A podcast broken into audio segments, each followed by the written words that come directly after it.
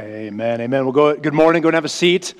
And let me invite you to get your Bibles out and turn to Hebrews 13, uh, which is the last chapter uh, in the book of Hebrews. So there is light at the end of the tunnel. We're getting close uh, to finishing as you're turning to that final chapter in the book of Hebrews. Uh, the reality is that for the last number of months, uh, as we have worked through uh, the book of Hebrews, there have been a number of these robust theological truths that have been displayed uh, throughout the book. Uh, and yet, these theological truths uh, really serve to form the framework of applied living. And so while the author went to, to, great effort and detail to lay out a number of these truths in, in the first two thirds of the book, in this final portion of the book, he's now giving us uh, lots of application. And so the text that we come to this morning is going to deal very plainly, uh, very concretely with how we live. Th- this question of how then shall we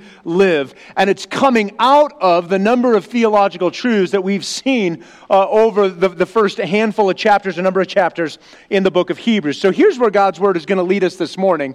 It's this idea right here.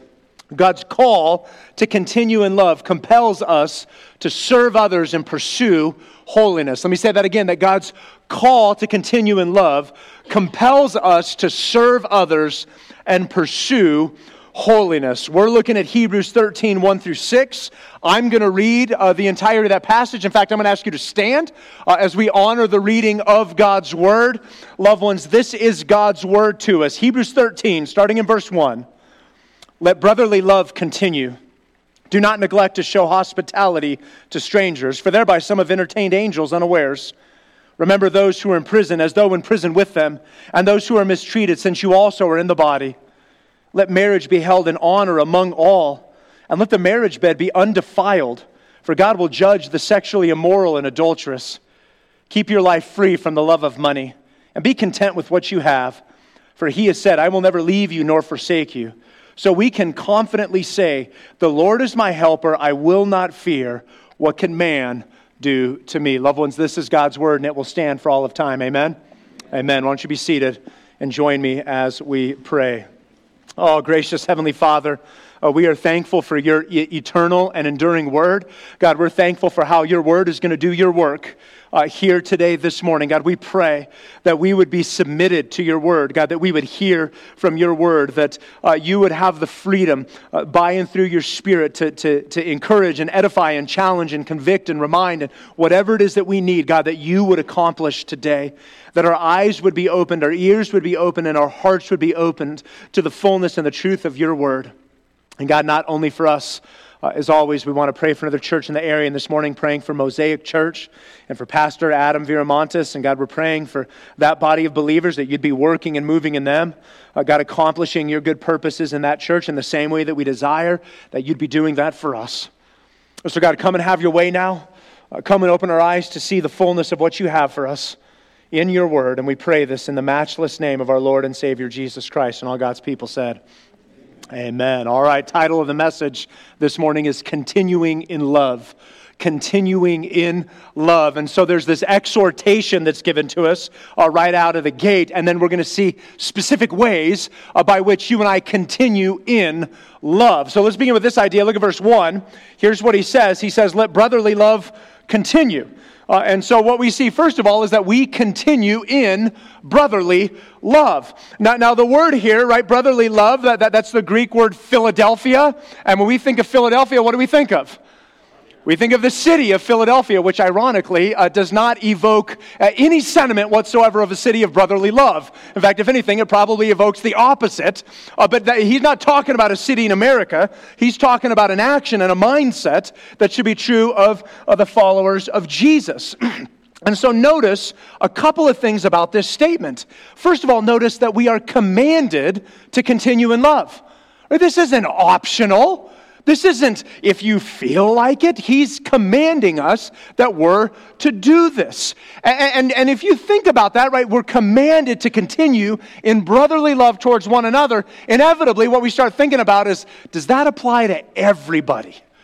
Right? Because, because there are some people, let's just be honest, there's some people that are a little harder to love little extra grace is required, a little more forbearance is needed. And yet, church, you, listen, we got to hear the exhortation, but then be encouraged. Be encouraged by the fact that God is the one who's going to enable you and I to do this right? We, we don't muster up some kind of sentiment like, okay, well, now I'm going to try to love this difficult person. God is the one who enables us to, to, to continue in brotherly love, even towards people who are difficult or hard to love. In fact, here, I, I want you, this is maybe a dangerous I- illustration here. I want you to think of someone in your life that's difficult to love. And if you're saying, can I choose more than one? No, you cannot. Okay? All right, but think of someone who's difficult to love.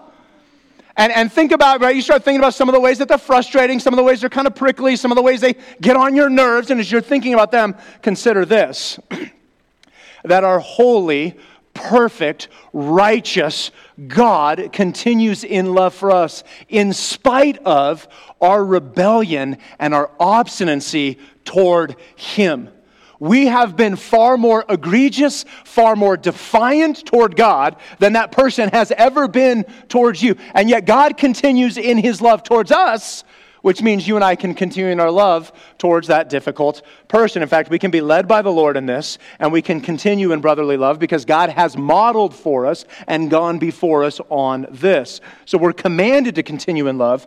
But this statement also is actually quite informative, right? Notice also that we're informed of how we continue in love. Uh, there, there, there's some insight uh, in this simple statement. First of all, make note of this that we continue in love because we're family. Right? He, he doesn't say, let love continue. He says, let what? brotherly love continue. There's a familial love that the author has in view. And part of what he's doing, he's reminding his readers that the gospel makes us family that we can continue in this love because we're family, right? It's not just random people. Uh, uh, adoption makes us brothers and sisters, right? Not only are you and I sons and daughters of God, we're also brothers and sisters of one another. And that's part of what he's, he, he's getting at here. So people can come and go, but family we're stuck with for forever right? I mean, we kind of joke a little bit about that. I'm joking a little bit, a little tongue in cheek. But the reality is, it's, it's actually a, a, a, great and rich truth because there's this bond in family uh, that, that you just don't find anywhere else. And so, so th- think of your own biological family for a moment. And maybe that was one of the people that was difficult to love a moment ago. Uh, and so maybe this illustration won't land the way that it's supposed to. But as you think about siblings or parents or children, aunts, uncles, whatever it is, in a healthy family, you know them and they know you, and you know their habits and their gifts and their weaknesses. And family, uh, what, what is it about family that they can so easily frustrate us? And yet, what is it about family that, that they're so persistent in their love and their forbearance with us right? And they protect us and they watch over us, and there's this closeness and this bondedness and this, uh, this care and this protection. When I think about this, I, I, I, mean, I think of a number of things. One of the things I was thinking about when I, when I was a kid, uh, I, I, grew up on this street, and there was just a ton of kids on Cooper Drive. I mean, just kids, uh, it felt like of all ages, but there was this, this one particular group of kids, large group of kids, and I, I was the youngest of, of this large group of kids. And we would do a lot of things together, play different sports and games and whatnot. So one time we're at the park and we're playing football. And I was, I was a bigger kid for my age, but I was still the youngest kid out there. And so this one older kid, for whatever reason, was kind of uh, picking on me a little bit that day, and he was being rough with me. And so after one play, he had tackled me, and, and he's kind of not letting me get up from the ground a little bit. And so he stands up, and my sister, who was not to be trifled with. All right? Uh, my sister grabbed this kid by the shoulders and threw him down on the ground. And then here's what she said She said, Don't mess with my brother. Because that's what family does. Right? They look out for each other, they protect each other. And I stood up and I said, Yeah. And then my sister threw me on the ground. because that's also what family does, right? They're kind of annoying and whatnot. But this point being, there's this protection, this care, this bond that exists. And even Jesus uh, got at this. Remember in Mark 3? Jesus' mother and his brothers show up, and they're like, Hey, Jesus, your, your, your mother's here and your brothers are here. And he asks this really odd question. He says, Who are my mother and my brothers? And then he says, My mother and my brothers are those who do the will of God. See, I think the point that Jesus is making, I think the point that Hebrews 13 is making, is that to be spiritually related, is more important than to be biologically related. See, we can continue in love because we're family, not just biological family, but because we're spiritual family. Notice also this that we continue in love because we're disciples. Right? This is what is characteristic of those who are in Jesus.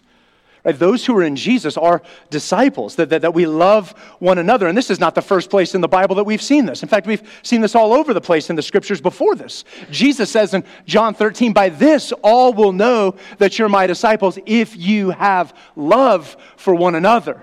Right? The universal mark of belonging to the family of God is a love that we share for one another. And so here's the question that you got to ask yourself Are you continuing in love?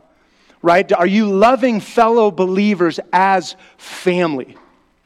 Or maybe, maybe, is there anyone in your life that you're trying to exempt yourself from having to love? Let brotherly love continue. And then the author moves into this second section here in verse 2 and 3. And what we see here is, is that we are to remember to serve others. And so he's going to start giving some very clear examples of what continuing in brotherly love looks like. In fact, he gives two examples that have to do with others here in verse 2 and 3. One is to show hospitality, and the other is to remember those in prison. And so let's just walk through each of those here uh, for a few moments. He starts by saying this in verse 2 do not neglect to show hospitality to strangers, for thereby some have entertained angels unawares.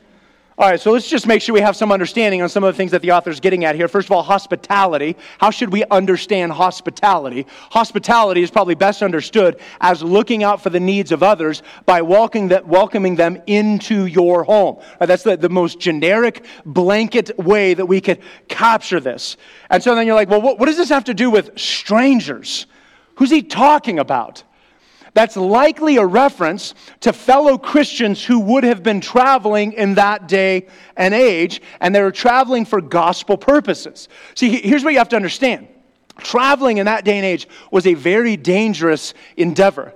Uh, there, are a number of people who, who, who, would, who would waylay travelers like almost like pirates uh, in the hillside, and a lot of theft, a lot of assault uh, that, that was very common as you traveled further. When you would get to different places, uh, there weren't exactly a lot of places uh, for people to stay, not a lot of places of lodging. And so it was common for believers at that time who you would have a perfect stranger come into your home and you would welcome them into your home simply because of the bonds that existed in the gospel. And, and you see this. thing about people in the Bible, right? Jesus was constantly moving from community to community. Paul was constantly going from one location to another, right? There's a biblical precedent to this. And what hospitality did was it met the needs of believers. It gave them food, it gave them lodging, gave them safety, gave them welcome, gave them fellowship. And again, it's, it's even kind of amplifying that sense of family that we were talking about just a moment ago. In fact, Becky, Becky and I have had this experience when we were living in, in Austria. Uh, one day we're, we're at home in our apartment I get a, the phone rings, answer it, and it's a missionary friend of ours from uh, back in the States, guy named Ed Young. And Ed says, Hey, I'm stranded here in Vienna. Uh, that time he was doing a lot of missionary work in the Middle East, flying through Vienna. He's like, I'm stranded here with a few other people. Uh, is there a way that we could stay with you? And I'm like, well, how many other people do you got? He's like, well, there's two other people with me. Uh, we didn't have that big of an apartment. We're like, oh, we can make that work. And so I meet him at this train station in the middle of the city. Come to find out that the two other people who were traveling with them, he met in line uh, as he was trying to figure out his travel plans. So, like, I show up and there's Ed, who's probably 60 at the time, this enormous British guy, who's probably like six six, and then this tiny Egyptian woman and I was like, well, this ought to be an interesting evening, right? You know, like, uh, but we just, just welcomed him in and made it work. And, and in that instance, really, Ed was volunteering, Becky and I, uh, to demonstrate hospitality to some of those, uh, uh those other people. But it's that whole idea of here's people who have a need, and we're going to welcome them into our home. And so, how do we think about that today? Because that, that, that's, not, that's not the primary way that this shows up for you and I. So, how, how do we think about this today? Well, well First of all, hospitality is not entertaining. Hospitality is about meeting a need. And that need often comes, hear me very carefully when I say this, that need often comes in the form of service that may very well likely not be reciprocated or repaid. See, a lot of times when we invite people to our house, it's like, well, okay, when do I get my invite back? That's not hospitality. Right? There's no quid pro quo in this. There's no, you do this for me, I'll do this for you. No, no. Hospitality is I invite you in and I expect nothing in return. It's entirely one sided. Which, by the way, loved ones, the gospel is entirely one sided, isn't it? See, see, this is actually what Jesus does for us. Jesus invites us into his home, Jesus invites us into his family, Jesus invites us to his table. And there's no sense of repayment or reciprocation that's ever uh, in view or expected. Right? Hospitality has the gospel at its roots. And so, what God's word is challenging us to is we got to be willing to open up our homes, got to be willing to open up our tables, open up our living rooms to advance gospel purposes. And so, to be hospitable to fellow believers means we're going to bring them in to encourage them, to, to edify them, uh, to remind them, to have fellowship with them. It's an intentional form of service, right? We're, we're focused on service. And to be hospitable towards non believers is to invite people into your home, to share the gospel with them, to model the gospel uh, to them, to generously give and extend to them in a manner and a way that Jesus has given and extended to us. And so, church, we got, we got to get people in our home, we got to get people at our tables, and we got to do it with people who can't or, or may not be able to reciprocate back to us. That's the charge. And as we're talking about hospitality, just make note of this. I would argue that hospitality is probably the most overlooked and undervalued means of sharing the gospel. Because in today's day and age, listen, if you went to work and you said, hey, how many of you want to come to church with me? Uh, how many of you want to come to this outreach event with me? Uh, how many of you want to come and sit at my dinner table? That's, that's what people will do right? So, so it's this it's this wildly overlooked and undervalued means of being able to share the gospel. In fact if you struggle to share the gospel if you're fearful of sharing the gospel if, you have hesitation around sharing the gospel hospitality should be your go-to because the, because the gospel opportunities are so natural and normal. So I, i'm going to give a couple of you a resource that hopefully is helpful in this. This is a book it's called A Meal with Jesus. It's by a guy named Tim Chester. Tim Chester is one of my all time favorite authors. This guy is nails. Um, so, first two, who, will actually read this book and employ it? Okay, Mary, I saw your hand. Uh, I'm sorry on the other side of the room. Um, so, so, check it out, check it out. Here's the deal you get the books, you have to read it, and then you got to give it to someone else. You don't get to keep it, you got to pass it along, but you got to read it, you've got to employ it, and then you got to pass it along. If you didn't get a book, they're like 10, 12 bucks, something like that on Amazon. Um, and if you want to, you can come and borrow mine, or you can come back for second service. Know it's coming, and there's two more to give away. All right? Um, but uh, when you consider hospitality, just ask yourself who's been in your home recently? Who sat at your table? Who sat in your living room? Who, who, who, have you sat around and sought to encourage and to help and to edify and to build up? Who, who's been in your home and you're sharing the gospel with them, trying to point them towards Jesus? And if you're saying, Mike, man, we'd love to do that, our, our space just isn't conducive. Nonsense, get creative. Becky and I hosted a meal in our bedroom in Vienna because that was the biggest room in our apartment. So we just pulled everything out because that's where we could seat the most people. Now, I wouldn't want to do it all the time, but you, you can do that. Or you're like, hey, this is probably a more realistic thing. Mike, we've got limited funds. Well, again, you're not entertaining, you're hosting. Ask people to contribute to the meal. Drink coffee or tea or something like that that's inexpensive. There's a number of ways uh, around this. And if you're saying, you know, Mike, when I think about I really haven't had anyone in my home, I haven't been doing any of this, then the question you have to ask yourself is, what strategy am I going to employ to start inviting people into my home and into my life? Right? The charge is that we would show hospitality. Now, one other thing, because there's no way you're going to let me get away skipping over this, is what's going on with entertaining angels unawares. Okay? um, let me just ask you a question.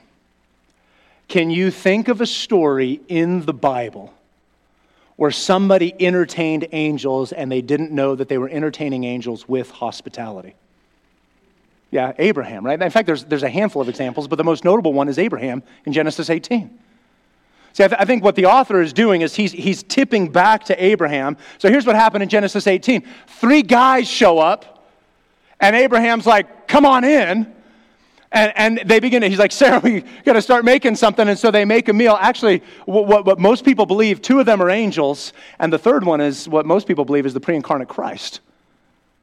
And so, so what the author of Hebrews is saying, he's like, hey, listen, even our forefather Abraham, he, he actually entertained angels with simple hospitality. I think the point is this that simple, ordinary hospitality, even that plays a vital role in advancing the kingdom of God. And so, church, you worry. You and I need to worry about showing hospitality. You let God worry about the advancement of the gospel in that. But what you need to know is that oftentimes there are, there's more that's going on that meets your eye and my eye in that moment. We show hospitality. Secondly, look at verse 3. He says, Remember those who are in prison as though in prison with them, and those who are mistreated, since you also are in the body. That we remember those in prison. This is part of our service to others. We remember those in prison. Now, again, contextually, let's understand what this meant. Because in that day and age, it wasn't just that Christians were getting thrown in jail because they were breaking the law. In fact, a number of Christians were getting thrown in jail simply for being Christians. And that there's ample evidence all over the place of, of, of, of this very fact happening. In fact, uh, he, here there, there's a letter uh, from a governor, a guy named Pliny the Younger, and you can go find this just about anywhere, uh, who writes to the Emperor Trajan about coercing Christians to recant of their faith, and if they won't do it, that he will throw them in prison and maybe even torture them. And all of it is an attempt to get uh, people back into the pagan temples of Rome. And so this was the environment. And this was the atmosphere that Hebrews was, was written in. And so it's easy to understand why we should be remembering those in prison. Right? The point is, uh, and this is not to say that we don't care for those who are in prison today or those who have committed crimes. There's a legitimate ministry there. There's incredibly legitimate ministry there. But the, the, the undergirding principle here in Hebrews 13 is to care for those who are innocent, yet are suffering unjustly as a result of their faith. Right? He says, remember those who are in prison. Later, those who are mistreated. Right? He's talking about there, there's this injustice that's going on, and we want to care for them. And what's interesting about verse 2 and 3, right, in two different places, he's, he's putting it back in our minds. He's saying, don't neglect this and remember this. And I think what the author is trying to tap into is this that we're prone to neglect and we're prone to forget others because we're so wrapped up in ourselves. Right? We, we just may forget, right? Here's someone who's thrown in prison, out of sight, out of mind. Oh, kind of forgot about them. Or, or may, maybe we even kind of want to forget. Right? There are some injustices that are just so gritty, so, so despicable. It's like, man, I, I don't know that I necessarily want to be thinking about that. And yet the calling is for us to not ignore, not to be fail, or not to fail to be troubled by their plight. And, and any temptation to try to distance ourselves from them, the author doesn't let us go there because notice how he connects us to them. He reminds us that we're with them. Remember those who are in prison as though in prison with them. He said, I want you to remember them as if you're with them. And those who are mistreated, since you're also in the body. He's saying you, are part of them. This is a singular body. A part of the body can't hurt and the rest of the body be ignorant of that. Like, like we're, we're, we're all aware of that. This is what Paul says in 1 Corinthians 12. If one member suffers, all members suffer. We suffer together. And so think about, think about like a, a physical injury to your body. Let's say you had something happen with your knee, because that never happens right? All of our knees work perfectly. But let's just say, for example, one, one of you had some kind of issue with your knee. Now, now that's going to that's gonna affect your ability even to walk, much less a number of other things. But at the very least, walking all of a sudden becomes a little bit compromised. Now, j- just think about just even the rest of your leg, much less the rest of your body, right? Your, your, your thighs don't necessarily hurt. Your shin doesn't hurt. Your ankle doesn't hurt, right? The, much less the rest of your body. But what's going to happen? Your body is going to begin to compensate. Other parts of the body are going to begin to compensate and try to counteract some of that pain. And it's the same principle with fellow brothers and sisters in Christ. If they're suffering, so are we. And we want to act to try to counteract or to compensate for some of that pain. And here's one of the ways that I see this. Often, the, the, the nature of my role is that often I will hear from, from you all about different members of your family who are struggling. Maybe they're struggling in their health, maybe they're struggling in their faith, maybe they're uh, a particularly difficult situation, whatever it is. And I'm not saying that's wrong. I'm, I'm glad to hear that. But a lot of times, the case is that these people live in entirely different parts of the country or even different parts of the world. And yet, why do you care for them? You care for them because they're your family. So you suffer with them, even though you, there's no geographical proximity to them. And it should be the same concern that we would have with our spiritual family. And so just ask yourself do you have eyes towards those who are suffering and afflicted? Are you willing to be inconvenienced in order to care for them? And are you willing to draw near to serve them? And so, part of us continuing in love is that we remember to serve others. We do that by showing hospitality, and we remember those in prison. And then here's the final item, because in verses 4 through 6, the author shifts, and he shifts away from this kind of external others focus to an internal personal focus. Uh, and, and, what he's, uh, he, he's encouraging us toward is that we would guard our holiness. That we would guard our holiness. And he's going to use two items that none of us have ever struggled whatsoever with in any capacity just sex and money. We've never argued about that. We've never struggled with that. So this should just be a breeze. No, no, put your seatbelts on. We're all about to get popped in the face. Okay, we guard our holiness. Here's the first thing. Look at verse 4. It's that we honor marriage. He says this let marriage be held in honor among all, and let the marriage bed be undefiled, for God will judge the sexually immoral and adulterous. We honor marriage. I think it's worth stating that our day is not the only day throughout all of human history uh, where marriage has been devalued and sex has been distorted or perverted. In fact, you could argue that every generation throughout all of human history that this has been the case. Uh, so when Becky and I were living overseas, uh, we had the opportunity to go down to Italy, and one of the things we did, we went to Pompeii. Right, Pompeii is this city that was uh, destroyed or, or really uh, covered by uh, the, the volcano Mount Vesuvius when it erupted, and so we're walking around the ruins. It, it, it helped to preserve a lot of, of that community. So we're walking around the ruins, and I remember walking into this one place, and no joke, like I look up on the walls, and some of the art has still been preserved observed, and it is explicitly pornographic what's on the walls. And I'm like, whoa! Walk out of there, and I'm kind of looking at my map. I'm thinking that had to be like a brothel.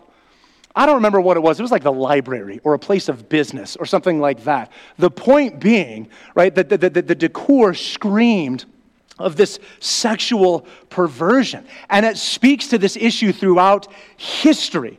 Right? So we're, we're, not alone in this. In fact, the author of Hebrews is dealing with this because it's an issue in his day as well. And in an odd way, I find it wildly discouraging that we're not alone in this. Like, could you imagine opening the Bible? And, there, and, and all the letters in the New Testament are like, I'm so thankful that you have no issues whatsoever with any sexual perversion ever. Be like, what's wrong? Maybe you'd be like, what is wrong with us?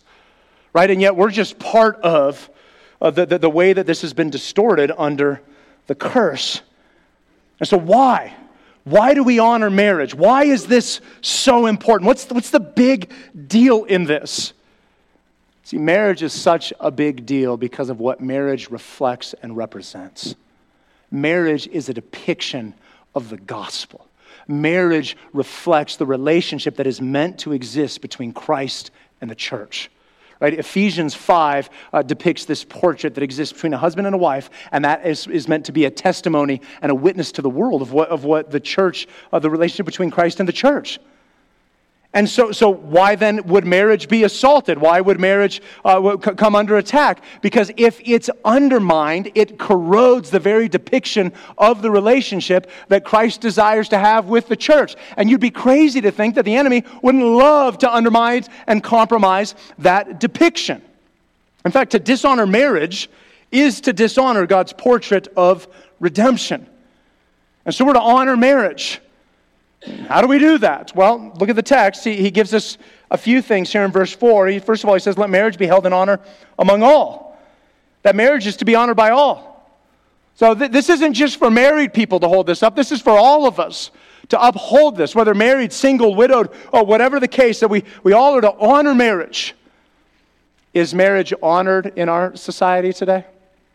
Is it valued in our society? Man, I mean, in most circles, marriage is viewed very negatively.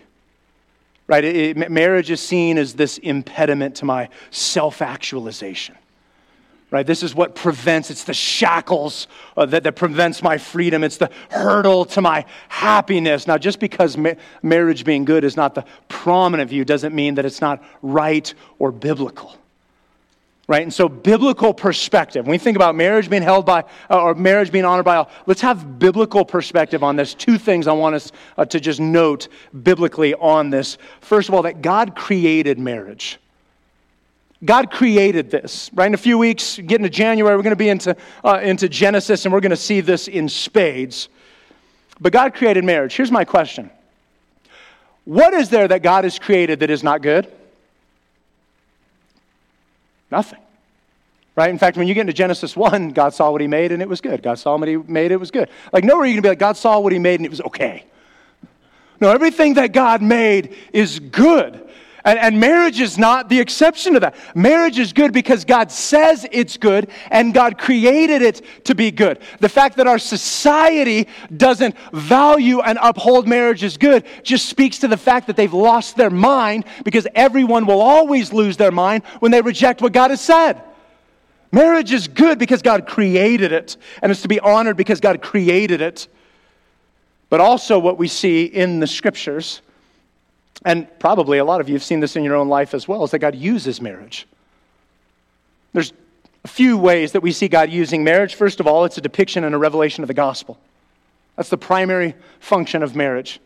But there, there's another a host of other functions that, that, that, are tied to this, just in a more pragmatic sense. You know, you, you know what marriage does for most of us? Is it sanctifies us.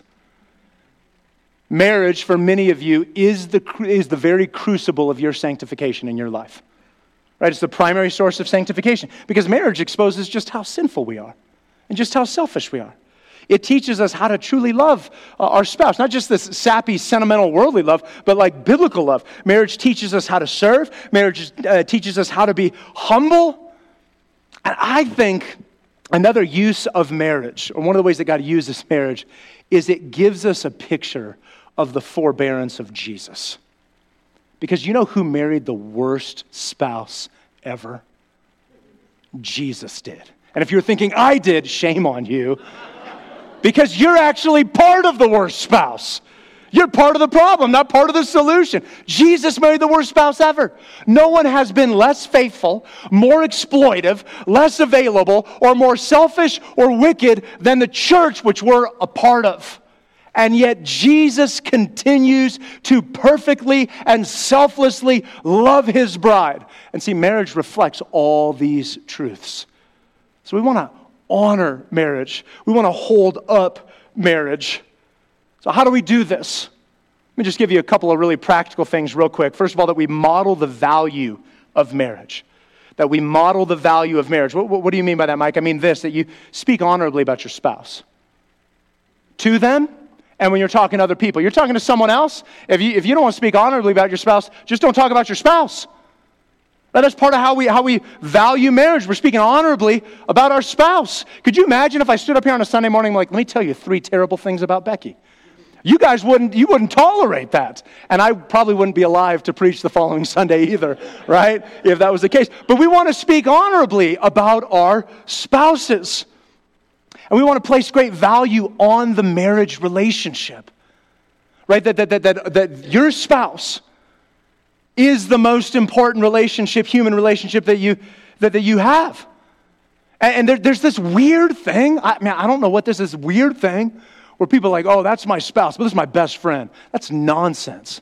That's an unbiblical marriage. Your spouse is supposed to be your best friend. And this weird thing where people are like, oh no, I want them to like me more than, than my spouse. You better knock that off. You got to give priority to the marriage. I love my wife more than I love any other human that exists. And right for my kids, do I, do I tell you guys that I love your mom more than I love you? you know why? I made a covenant with my wife. And I didn't make a covenant with my kids. And God willing, listen to me, God willing, my kids will grow up, move out, praise God. No, I'm just kidding. They'll move out. And listen, they're going to make a covenant with someone else. And so, how nonsensical would it be for, for Becky and I to expect that they're going to have an allegiance to us above their spouse? That, that's crazy talk. Now, y'all need to make grandkids. Okay, that's a different thing. But the covenant is to someone else. This is part of how we model the value of marriage. Further, we respect and encourage godly marriage. That when we see it done well, that we're complimenting it, that we're holding that up as the example, that we, we, we amplify that, we point to that. We want to talk about and state things that, that elevate marriage, not things that undermine marriage. Right? We honor marriage, and that means that marriage is to be honored by all. But secondly, look at this as well that purity is to be pursued by all. Right? He says, let the marriage bed be undefiled. And the reason that it's not to be defiled is because of a judgment that's going to come on the sexual immoral and the adulterous. But let's deal with this uh, undefiled marriage bed here for just a moment. That the marriage bed is to be undefiled. Now, listen, listen, listen. God calls his people to a sexual ethic that will largely be mocked and misunderstood. Did you hear that? Church, God is calling you to a sexual ethic that will largely be mocked and misunderstood. So let's just understand what we're getting into. Let's just understand what's in front of us and what's at play here. But as you're thinking about that, don't you dare think that God is somehow prudish or that God's opposed to sex or that God thinks that sex is gross or icky. God created it, God invented it. Sex does not belong to the world. Sex does not belong to humanity. It belongs to God. It's His.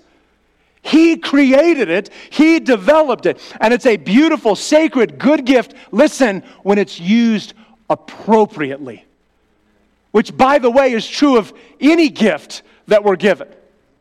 So, kind of a crazy thing this week, I was given two gifts.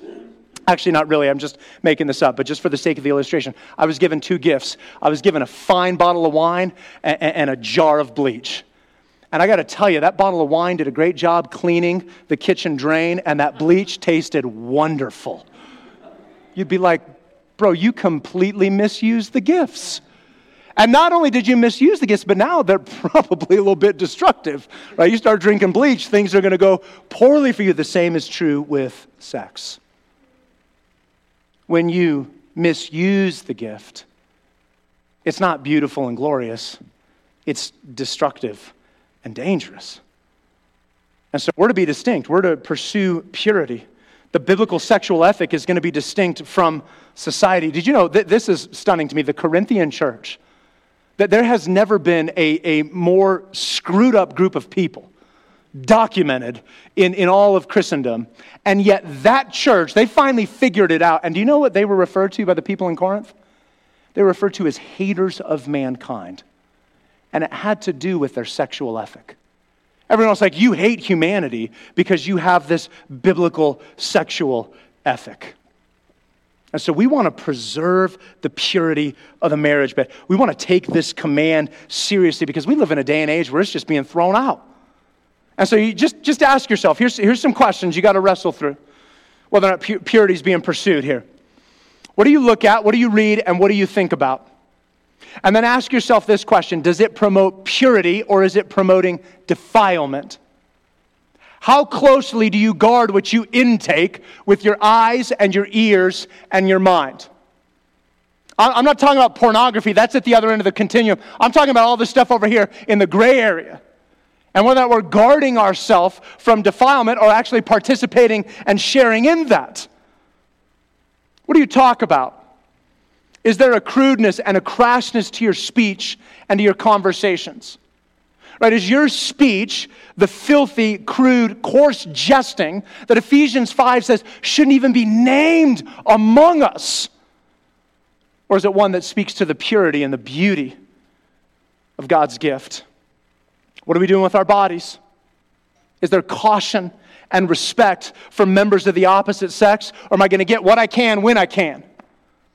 See, Christian morality in the ancient world was always a source of wonder because it was so radically distinct from everyone else around them. But it also became a source of great gospel opportunity. And, loved ones, the same should be true for us as well. Purity is to be pursued. One quick note here. Into verse 4 For God will judge the sexually immoral and the adulterous.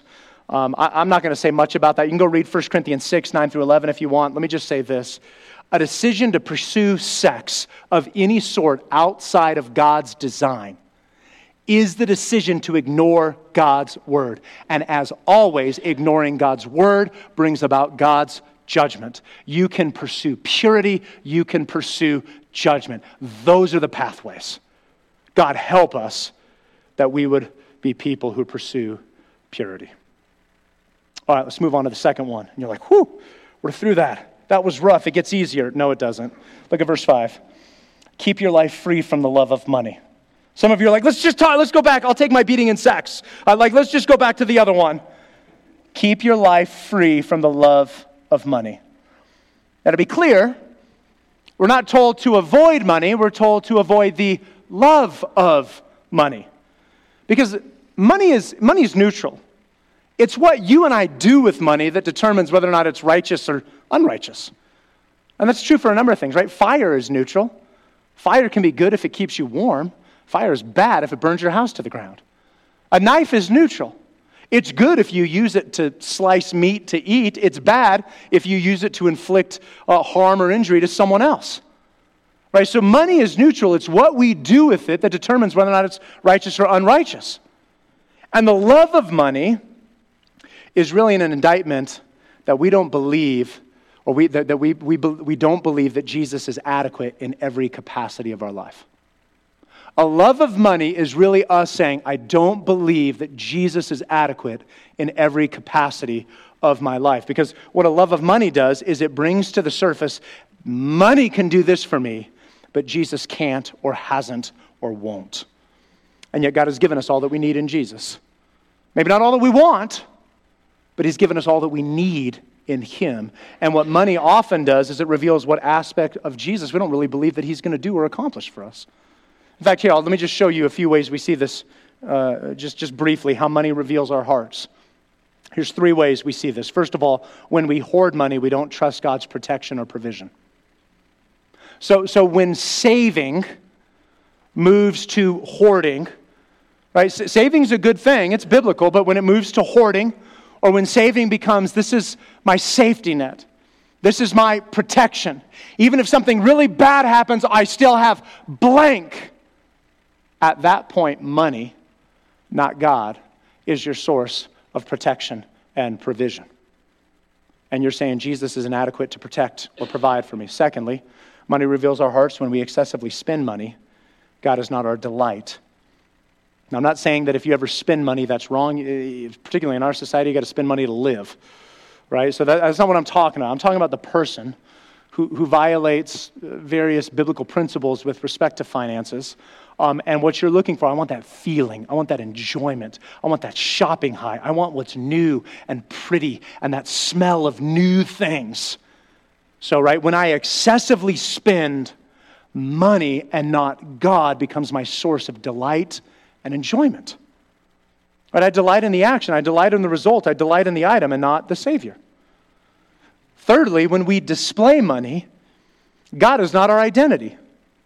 When you want people to see how much you have, when you want people to see all that you've accumulated, money and not God has become your source of identity.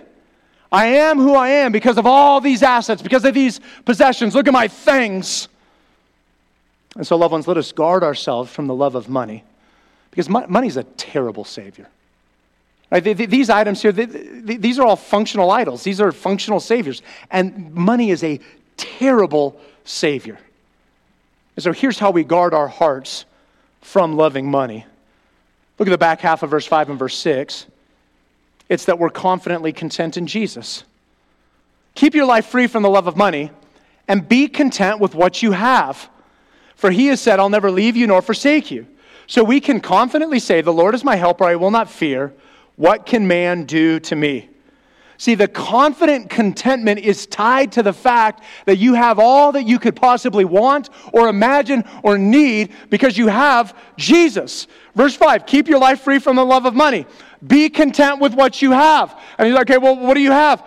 You have Him. That's what he's saying. He actually quotes two different places in the Old Testament, one from Joshua 1 and the other from Psalm 118. But, but he's saying, listen, if you have Jesus, what else do you need? And if you have Jesus, what else would you fear? And the answer to both of those is nothing. And so when you're content in Jesus, it removes the temptation from loving money. When you're content in Jesus, it removes the temptation of defiling the marriage bed because Jesus is better than both of those. Contentment is what guards our holiness. Did you hear that? Contentment is what's going to guard your holiness. And the reality is, this applies to every facet of our life. So listen, listen very carefully to me. Listen very, very carefully to what I'm about to say if you are not content right now, you will not be content when you get whatever it is that you want. Because if you're not content right now, you're already saying Jesus hasn't done enough. You're, you're dissatisfied with Him.